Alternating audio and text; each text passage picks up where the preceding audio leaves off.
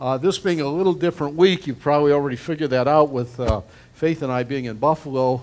I hope you'll be okay without a handout. Some of you may need to leave now if there's, you know, but it's very rare for me not to, in my, really, uh, spending time with mom and all that cut into my regular study time uh, in the uh, Gospel of Luke. So I thought we'd come back, and the Lord put upon my heart uh, a theme while I was up there and then driving back and then, and then time here that I thought we might go back and visit. Uh, it's a wonderfully encouraging theme and one that uh, I trust uh, God will use in your heart and life. I want to ask a question. Bev read our text and turn to Galatians 5 if you've not. I want to ask uh, the question what, so, what, the, what does a Christian look like anyway? What does a Christian look like anyway? You know, I, I uh, grew up in the uh, 60s actually was in high school in 1968 9, the early years. That seems like a million years ago to some. Some of you, I'm a kid. I like hanging around you because you say, oh, you're just a youngster. Don't hear that much anymore. But um, when we, in that day, it was kind of a nutty day. Every day has its own kind of nuttiness. In fact, we need to pray for our president and those in authority over. I hope you're doing that. Wisdom with the Syrian thing and all of that. Uh, uh, we meant that we, we, we want to take that and pray for wisdom, direction, that God would work. That is the hot spot of the world, the Middle East, just as we've been told that in the scriptures. But we want to pray that way. But back in the 60s, you know, there was, uh, there was such rebellion, anti disestablishmentarianism. Some of you remember spelling the longest word in the English language. You know, we're going to drop out pot out and everything else and all that kind of thing. And, uh, and a lot of our churches didn't respond really well. And I was in a church, I love the, love the word, and uh, probably didn't really respond very well because there was a strong emphasis on the external. That, you know, get saved and cut your hair was the message to the guys. Uh, it, sounds, it sounds so funny today, doesn't it? And well, most of the guys their uh, that that cut don't have hair today, but it was it was a, it was a funny message, you know, like get cleaned up, this and that, and all that. And it was kind of like fix the package up on the outside. And I'm sorry to say, it seemed like many ended up walking away from those years really disillusioned, you know, as to what is Christianity, what does a Christian really look like, you know, is there a wardrobe? I mean, there was an emphasis on all that. Modesty is always in season, of course, of course, but uh, pretty much you can't tell by 50 feet away whether someone's a Christian or not by just by, oh, that's sort of how they look. They must be in the family of God. It was the wrong emphasis, I think, and now we look back at them and we go like, hmm, I'm not sure about that. That kind of, kind of a thing, okay? But uh, do you know that you can tell a Christian what, and what a Christian uh, is supposed to look like? Uh, I had a wonderful professor uh, who's now in heaven who used to say, and drive it into our wood block heads, he would say, there are really three essences of salvation uh, that, uh, that God has um, wonderfully uh, saved you. And there are three ways that we belong to the Lord, and that is, first of all, He made us. We are fearfully and wonderfully made. You didn't make yourself, and you haven't been around here that long. Have you noticed that? Time is going, going, and almost gone, but we are fearfully and wonderfully made. Our bodies, just the creation, the, all of these things are so beautiful. I mean, beautiful. Uh, the exactness and the distance and from the sun, the stars, gravity, the oceans, 21% oxygen, your eyes, your sensory. You know, you see everything upside down. Did you know that? Your brain flips it around. Our eyes a wonderful thing, you know, and hears, it hears. Ears to hear, you know. I mean, it's the sense, if the five senses, if you didn't have those senses of smell, taste, touch, hearing and sight, we'd be bumping each other. We wouldn't even know it. We wouldn't feel it. Hey, you just ran over me. Didn't feel it. You know, it's just incredible. Just incredible. I, I, I, know Taylor, you've not heard, but Mark talks. He gets talking about the incredible uh, teeth and the structure of the teeth and the enamel and all these kind of and the gum and the strength of the of the uh, just incredible design that God has made. We are three, three ways we are His. We are His, He made us. Second way, if you know Jesus as your personal Savior, He saved you, He bought you. You've been bought with a price.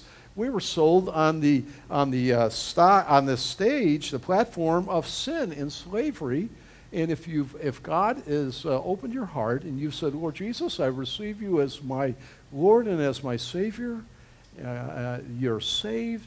He bought you. So in the second way, he not only made you, you know, he made, but second, he bought you. And then third is the way that he is remaking you. That's called sanctification. He, uh, he's not content to just save you as you were at that moment, but he is making you fit for heaven. You're not fit right now. If you were, you'd be out of here. Go on, you know. Go on. Elevator up. There it goes, right? So he's, he's sanctifying. He's making you into the image of Christ. Be being conformed. Now, that's not an external likeness. Thank, thankfully for that. I always am amazed when I think of uh, all the varieties of men and women throughout the world, and they all come from the same parents. That's according to biblical hi- hi- history. The same genetic uh, gene pool in the variety and the complexity, the short, the tall, the fat, the slanted eyes, the curled hair, the dark, the red, the, the whole bit came, uh, this, this whole gene, genetic pool all came from that. And yet there is a commonality that uh, we're of one bloodline, Paul says in Acts 17. Uh, all God is made of all the people of one bloodline. We go back; it narrowed down to, to eight there at the uh, at the deluge with Noah. I mean, they were and down to eight, so we can trace that all the way back, and then the drifting of the continents and the isolation and the interbreeding in certain gene brought out certain recessive characteristics. And now, as it's being homogenized, everyone's traveling everywhere and everyone's marrying everybody. It's all kind of just Heinz 57 right? That's our family sort of like that. I thought of that when I went home. And, and in our family, we have, I'm not sure what color my sister's hair is. I, I never was quite sure on that. but uh, my, uh, uh, my mother is great, but uh, I, I wouldn't know that either. That, she, that was one of the first things she did, right, baby? She, uh, I got, I, got to get my hair. Get your hair? Yes, I got. Got to get that. And my brother tells the story, just the, diversion, that here she is having a heart attack, and she's in the uh, bathroom, and my brothers are going crazy because my mother's putting makeup on. She will not leave the house unless she's, you know, putting all the little dabble do ya type stuff, I guess. I don't know. And uh, I said that to my sister, and they're like, in faith, they're like, well, yeah. And the guys are like, you got to had an infarct, and that been it, you know, like, got to look good, you know. But I look at my own brothers and sisters, you know, my brothers have red hair. My oldest brother had, it was orange. He used to say orange. I mean, it was, he was ahead of himself. That's sort of, I see people walking around with hair like that now.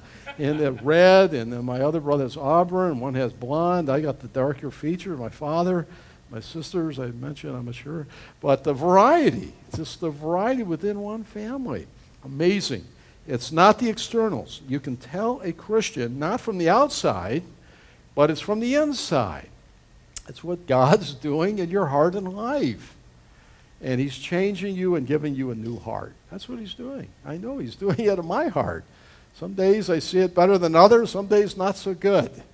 But uh, overall, there's progression, and God is molding me and making me and shaping me for heaven. I love the story Dr. Boice tells in Philadelphia where uh, he walked, uh, he used to run five miles over lunch down to Fairmount Park and all that. And then he stopped one day, he was walking back, and a mason was on the sidewalk working away at a piece of stone. He's just hewing it and shaping it and all that. And uh, Dr. Boice said, what, what are you doing? And he said, I'm shaping this piece here for up there. He pointed away at the top of an old church that, that was repairing it. I'm, I'm, I'm forming it, shaping it here for there. And Dr. Boice said, oh, That's a wonderful picture of what God is doing in our lives.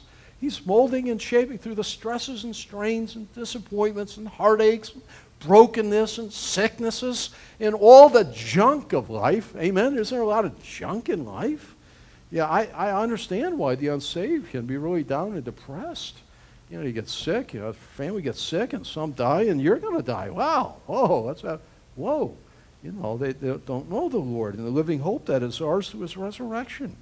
But God is changing us and giving us a new heart. And in Galatians 5, Paul is talking about just, just that. Uh, he's reminding these uh, believers in Galatia, that's uh, modern day Turkey, if you will, the area of Galatia. He's reminding them of the works of the flesh in verse 19. The works of the flesh. I mean, these are the things that are intuitive to us. We don't have to work at these. This, this, this stuff comes out of us, right? Because we're born in sin and sinners sin, and God saves sinners, and He begins to work this process of preparing us for up there. And He calls it the works of the flesh our evidence. Sexual immorality, that's the word porneia, impurity, sensuality, idolatry, sorcery, en- enmities, hatred, strife, jealousy, fits of anger, rivalries. Wow, it sort of says it sort of described our community, our country, our world, right? divisions, envy, drunkenness, orgies, things like this. I mean, that's not even a comprehensive list. I warn you, as I warned you before, that those who do such things will not hurt the kingdom of God. If, if you're living in that lifestyle in a continual sense, doesn't say you don't you haven't done this doesn't mean that you're not saved and you struggle maybe with some of these and God picks you up and, and bend, bend this on this on you. But you live in that and dwell in that without any pang in your heart then you have reason to think you're not even saved. You won't inherit. That's what he's saying.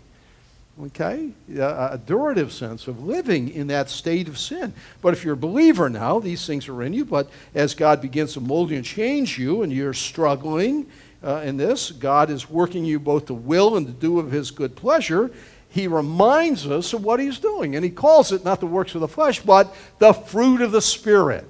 Now, some of your translations may have a little different order, a little different description, but there are nine qualities here that the Spirit of God is changing in your life, and He's changing in my life if you know Him. And uh, it describes what a Christian looks like. Verse 22 But here's the huge contrast uh, the fruit of the Spirit. And there's something about fruit. When fruit grows, it's not noisy.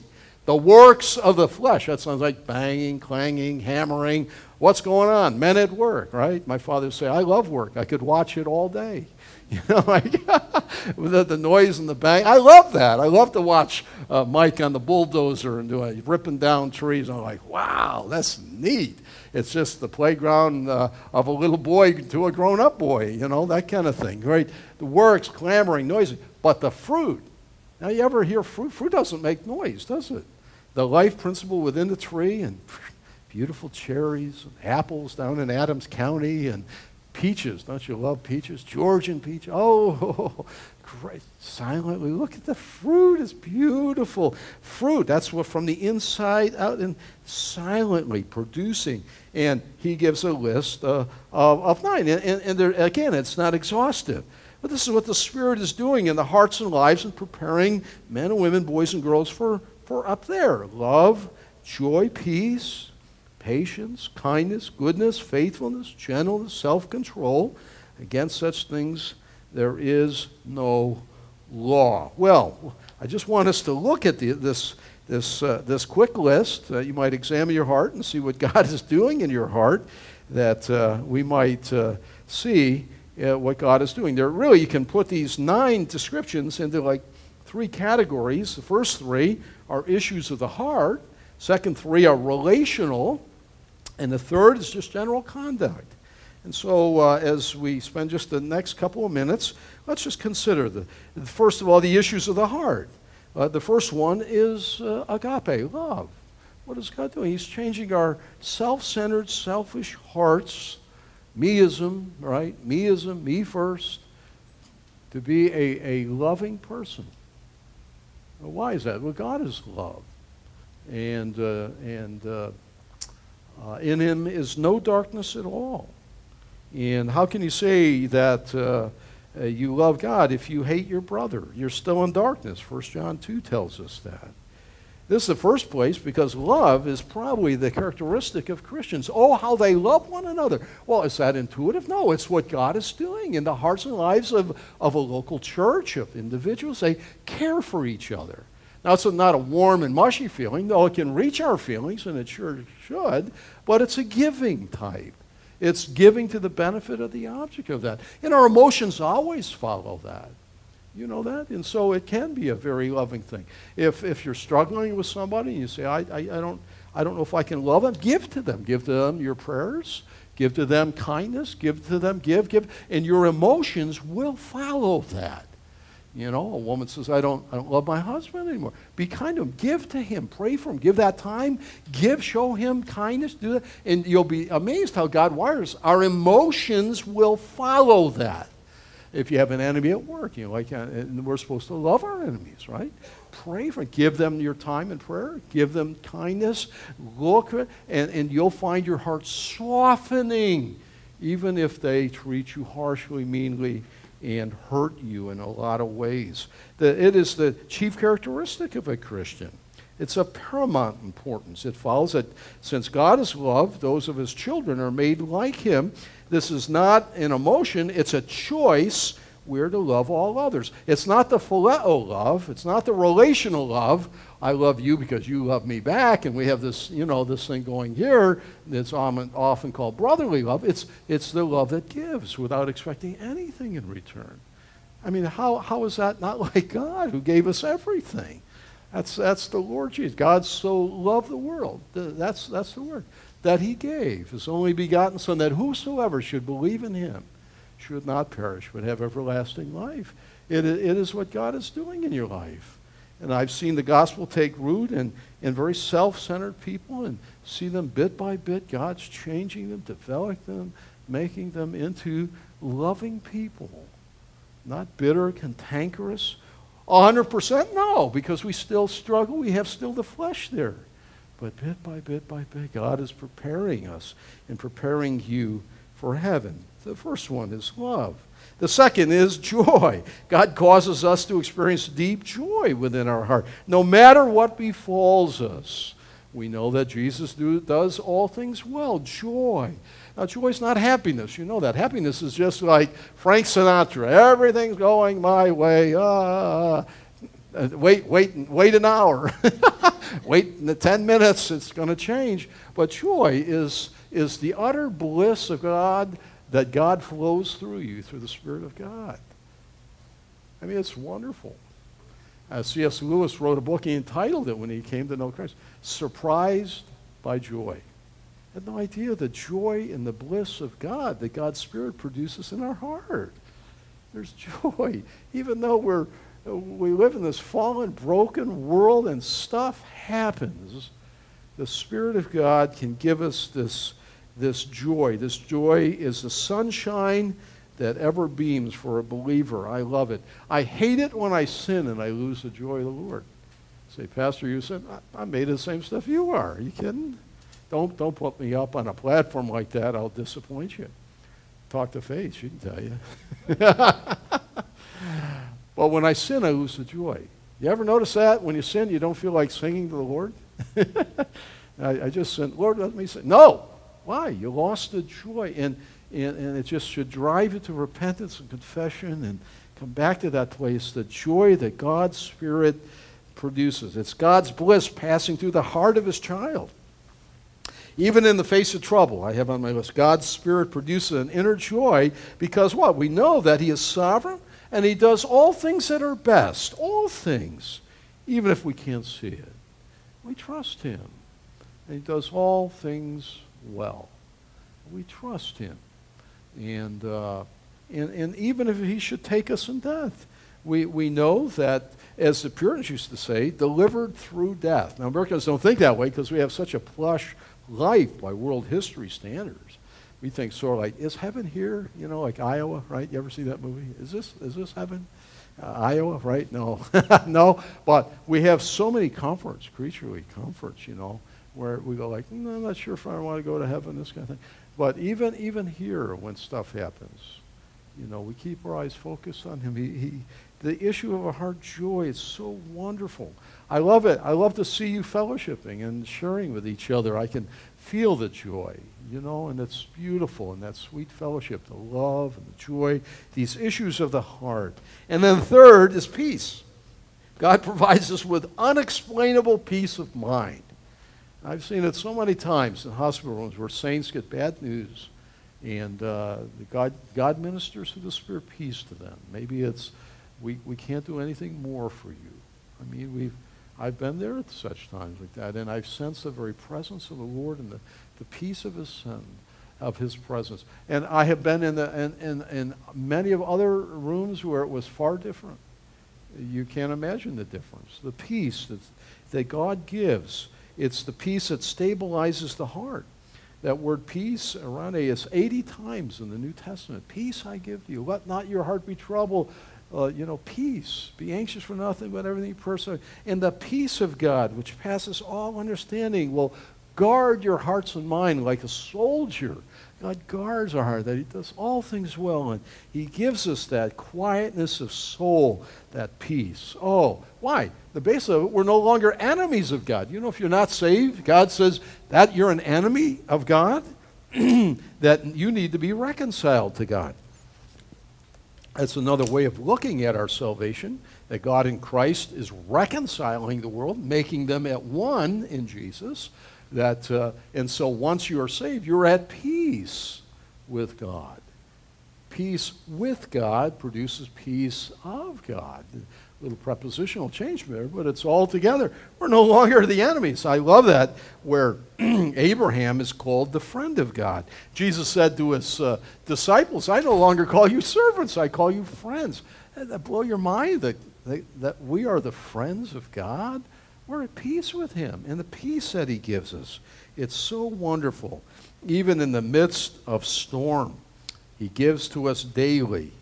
Uh, he does. Well, that's the first care. Second deals with our relationship. The next three, our relationships change as, as uh, God is preparing us for heaven. It, it allows us to radiate and show uh, a Christ likeness. For the Spirit of God will tenderize your heart toward your family, your friends, strangers, even enemies, all your relationships. He says here, patience is the next uh, quality that will come from your heart changed. You'll be enabled to endure with others, even if you're treated badly. Patience. Oh, enduring with others. You know, I could live in the world, but other people, you know. I hear about it all the time. I mean, we talk. I talked to even some of you this morning, like, oh, the office, oh, it burdens me so much, and others, you know, like, oh, patience, macrothumia, uh, uh, to uh, to remain uh, under the heat of it, if you will, enduring, long suffering, slow to anger is what it means. Is patience. It's to keep yourself under control for a long time without retaliation. Uh, next time we visit uh, Luke's gospel, we're going to see the Lord Jesus. He gives the absolute epitome of this patience, long suffering, enduring. Uh, here he's at, we're going to see him in his trial. And then he's beat up and spit upon. And he could have destroyed them all with a wink of his eye. Boom, you know? And, uh, and that's what he's doing in our life. Uh, you know, it's, it's the most natural thing to just bop someone in the head you know, that hurts you. You know, you stuck your finger in my eye, I'm going to see you and raise you. Boom. Right? That, that's just in us. You know, there's nothing, that's of the flesh. And, and so, but to do otherwise is evidence of the likeness of Christ in you and me. And it's, it's this idea of enduring uh, with others. And God, God can cause that in, in your life. God is repeatedly described in the Bible as slow to anger. God is, God's patience is always connected with His mercy. His kindness, Romans 2 4, leads us to repentance. In fact, patience is one of the major qualities mentioned in the Bible about God. You know, we talk about waiting for God. Wait, wait again on the Lord. Wait, I say. Wait, be strong. Wait on the Lord. But the, if you read the descriptions of God in the Bible, God's enduring, God's patience, uh, it seems to be mentioned almost more than any, any of these others except for love. Amazing, the patience of God. Jesus is the great example of patience. Consider how he endured in his ministry. Um, we are to do, and we're commanded to do the same thing. Enduring, patience. Wow. The, the next uh, in our relationship is kindness. You will delight in showing kindness to others, just as God showed kindness to you. This is the quality that is really love put into action. I don't know if you ever thought about it, but uh, oftentimes the word's translated gentleness. It has the idea, but it's more than that. There's a tenderness about it. It does not mean weakness. Do not think that.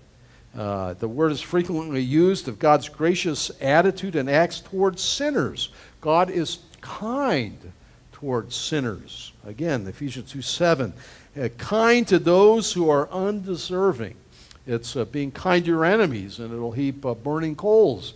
In other words, it'll, it'll, it'll, whatever that, that imagery means, we're not entirely sure, but it will bring them to repentance and friendship.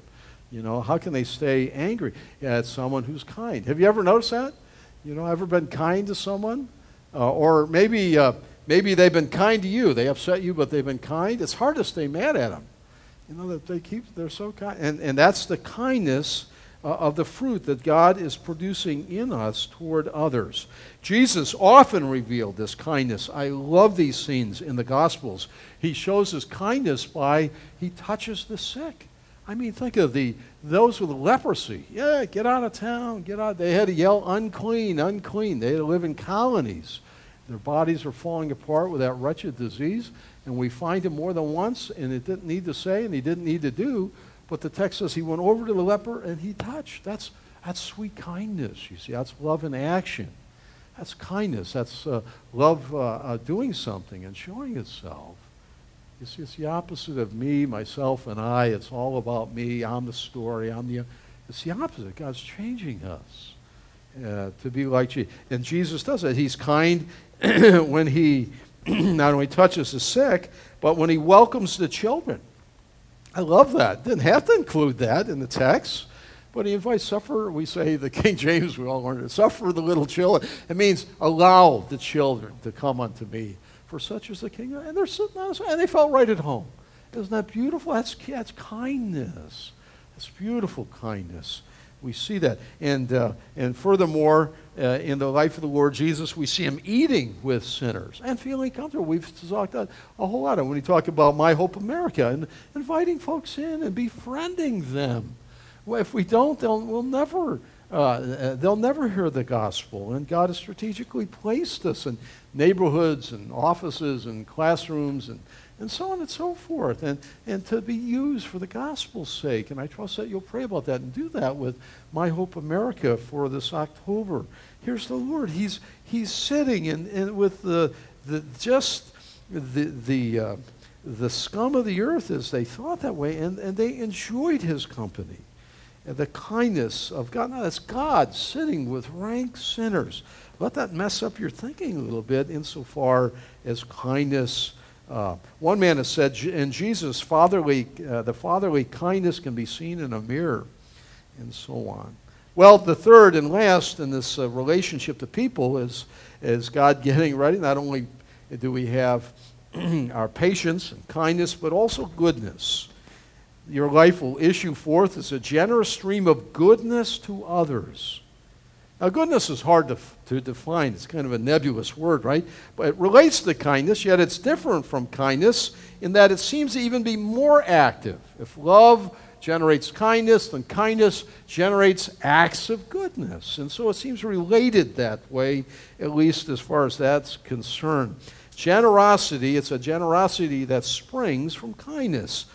Now, the Lord is the very essence of goodness. How many of you learned the little prayer when uh, you were a child? God is good. God is great. God, we thank you for this food. I must have said that a million times for grace before we had dinner, right? And but saying God is good. a lot of times in my prayer life, I, I, I, I categorize when I worship the Lord. I, I magnify His greatness, you know, His qualities that are incredible, you know, He's almighty, He's sovereign in His holiness, He's all knowing, He has a plan that's in, and those are the greatness. I, he doesn't share those with His creation. But His goodness, the other quality category, He's loving, He's kind, He's merciful, He's good. You know, He shares that with us, and He's making us into men and women who practice uh, even goodness like the Lord. The Lord is good all the time. All the time, the Lord is good, and God is creating a people to reach out and touch the lives of others with acts, specific acts of, of, of goodness.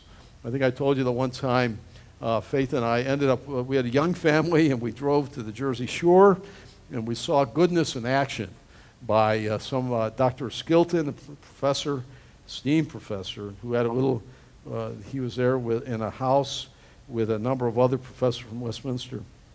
We stopped there and uh, they had just changed the rule at Ocean City, New Jersey. You couldn't go on the, on the beach without a beach tag. Some of you remember that, some of you don't. Maybe, Martha, you remember that. And we were there with all these little kids, and we barely had enough money to get there. You know how that is when you're, you know, so on. So when we came in from Indiana and this and that. And, uh, we, and we were visiting there. Faith's mom and dad were with us. And uh, uh Dr. Skilton says, now, you know they have the beach pit tags now. You got to have that, and it's all this, and it's just... Blah, blah, blah. I go, oh no.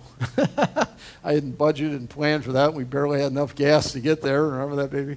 And that kind of thing. And they were, he was sharp enough to go like, they don't have money for this. And all of a sudden, without a second, he went over, pulled out an envelope, and he's putting down money. He knew exactly what it was. And he, I said, well, we can't take that. Well, you, we can't. Uh, we, we. He said, no, we plan. We have this fund away. We plan to to show the love of Jesus to people that have a need. And you have a need, and you can't refuse. You can't. You have to take this. And so we took it and used the, and I'll never forget, that was a million years ago, it seems.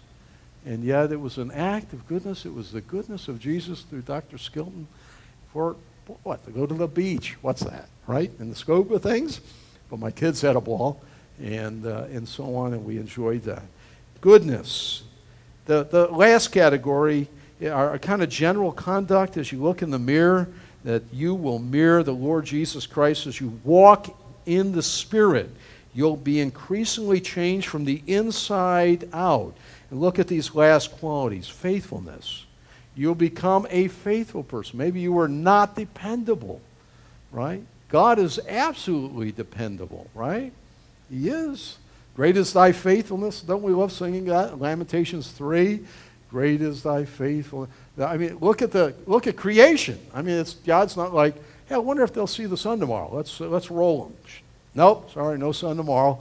No, it's creation, seasonal changes. Welcome, incidentally, welcome to September, right? And Labor Day weekend, and uh, God's faithfulness with day and evening, season and harvest and planting He's faithful. He's faithful. He's faithful. He's dependable. His word is dependable. And he's taking people like us. Our word is not always dependable. Have you noticed that? Have you? I had a talk this week with someone in our family. Reflexively, you always tell the truth. Always tell the truth. I, I, I lied. I lied. I lied. I said, don't do that.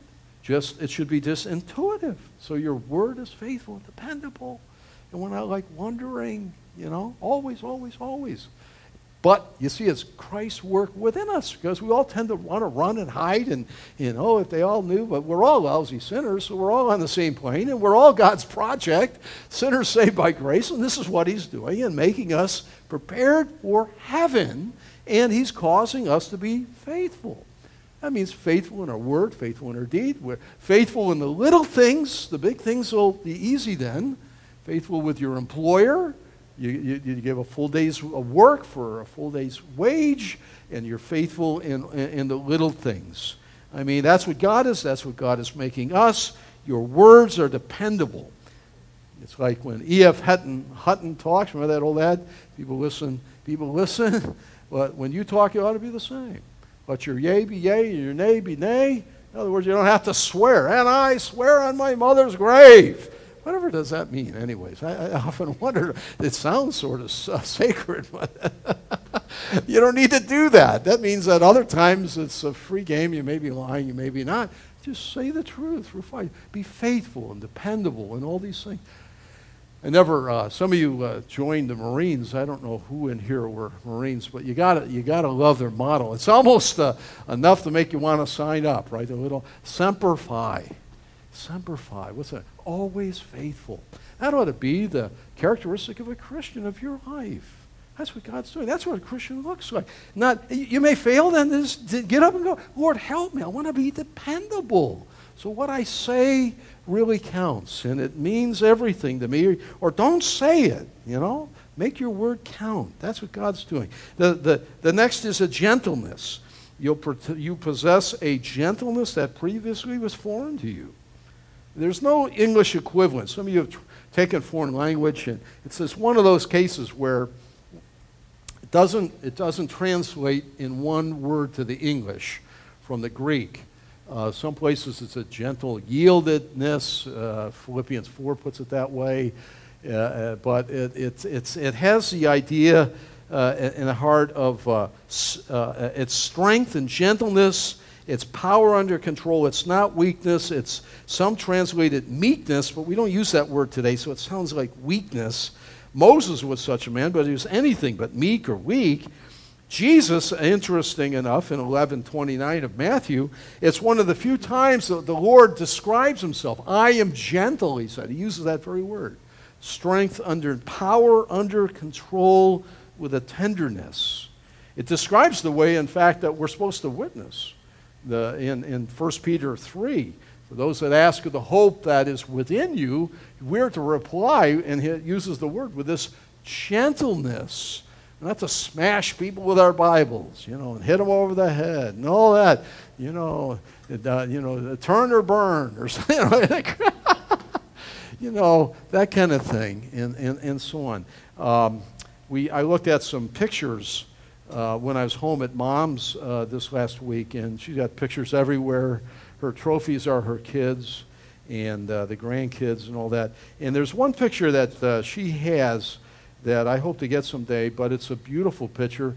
Uh, it's, a, it's a picture of my father uh, when he must have been uh, 24 or 5. He had a white t shirt on down here, and he had these huge biceps, and he's holding me as a baby.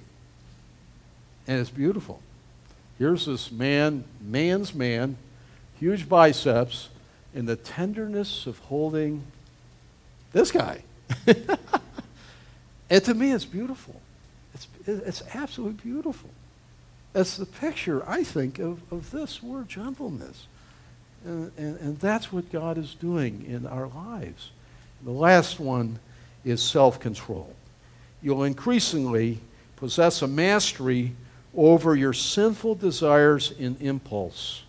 This involves the restraining of passions and appetites, victory over fleshly desires. It may be two steps forward, one back, two forward, one back, but bit by bit by bit, the Spirit of God is, is, is conforming you and changing you from the heart out so that you're not driven by appetites, illicit or otherwise, even good appetites, abused and we are all, we all live in this world. And, and, and, and, Paul said, in, I beat my body black and blue, lest after having preached to others, I myself should also become a castaway. It's all within us, it's within all of us.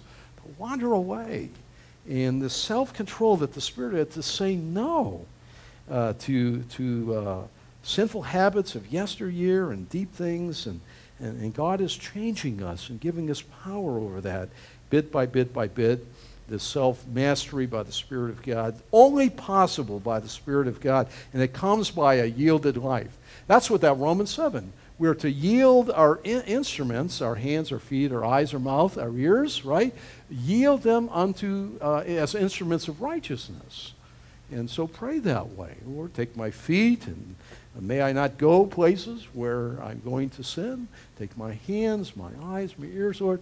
My body is yours. You made me, I'm yours. You bought me, I'm yours. And you're preparing me for heaven, changing me, conforming me to that likeness of Jesus. Lord, I'm all together yours. Self control. Uh, Jesus is the picture of that, is he not? Look at that. He's a man who's always under control. You ever notice that in the gospel? There's not like a chapter where he kind of flew off the handle. I've had it, you know, and just kind of just kind of beats him up. We probably all like that chapter, you know, kind of like, ha ha I finally got him. You ne- it's not in my Bible. It's not. It's not. He's, he's always on, even as he's moving now toward the cross in our study in Luke. He's a man under control of the Spirit. And that's what he's doing in your life and mine. He's not sharing a piece of his mind. You know, sometimes I'm just sharing a piece of my mind. I usually find people that do that probably can't afford to share that. They probably should. It'd been better not to say that. They probably need every little bit they got. But uh, you never see that with the Lord. And that's what God's doing in our life. He's changing us, changing us into that wonderful, wonderful image of the Lord Jesus Christ. Well, it's uh, not a matter of cut your hair. Come to Jesus and get cut your. Come to Jesus and shave your beard. Come to Jesus and wear this clothing or that clothing. I'm not talking modesty. Modesty is always in season. You see? But it's the heart. It's the heart. It's the heart. And if you have children and grandchildren, some of you do, always make sure it's a heart issue with them. The outside, ah, don't worry about that. It's the heart. It's the heart. Love the Lord our God with all our heart, our soul, and our strength. And, and we're His project. We're trying to get this construction thing going over there. We say, Lord, your timing, you're Jehovah Jireh, it's your project. Guess what? God's doing something about something bigger, a bigger project in your life, in your life, in your life, in my life. He's changing us and making him like himself. And that's what a Christian looks like love, joy, peace, gentleness, goodness, kindness, faithfulness, patience, and self control. May God help us. Let's grow in grace, shall we? Oh, Lord, help us. Let's stand and be dismissed. Father, thank you so much for it's so encouraging to know that we're not in any sort of self reclamation or improvement project. We can't. We're like a dog. We would return to our vomit over and over again. Forgive us, Lord. Cleanse us, mold us, make us to be like Jesus, Lord. Oh, I pray. Thank you for that. We sense that. If any man be in Christ, he's a new creation. The old is gone, all things are becoming new. Thank you for that, Lord. Help us to grow in grace. Give us victory over sin daily. Forgive us, Lord, for the thousand failures we've made purposely. And help us to love you, to grow in grace, and to be the epistle of Jesus, known and read of all people, that we are the love of God through your salvation. Dismiss us with your blessing. Make us a blessing to all that we should meet until we join again. In Christ's name, amen. We are dismissed. God bless. Have a great week and a wonderful holiday.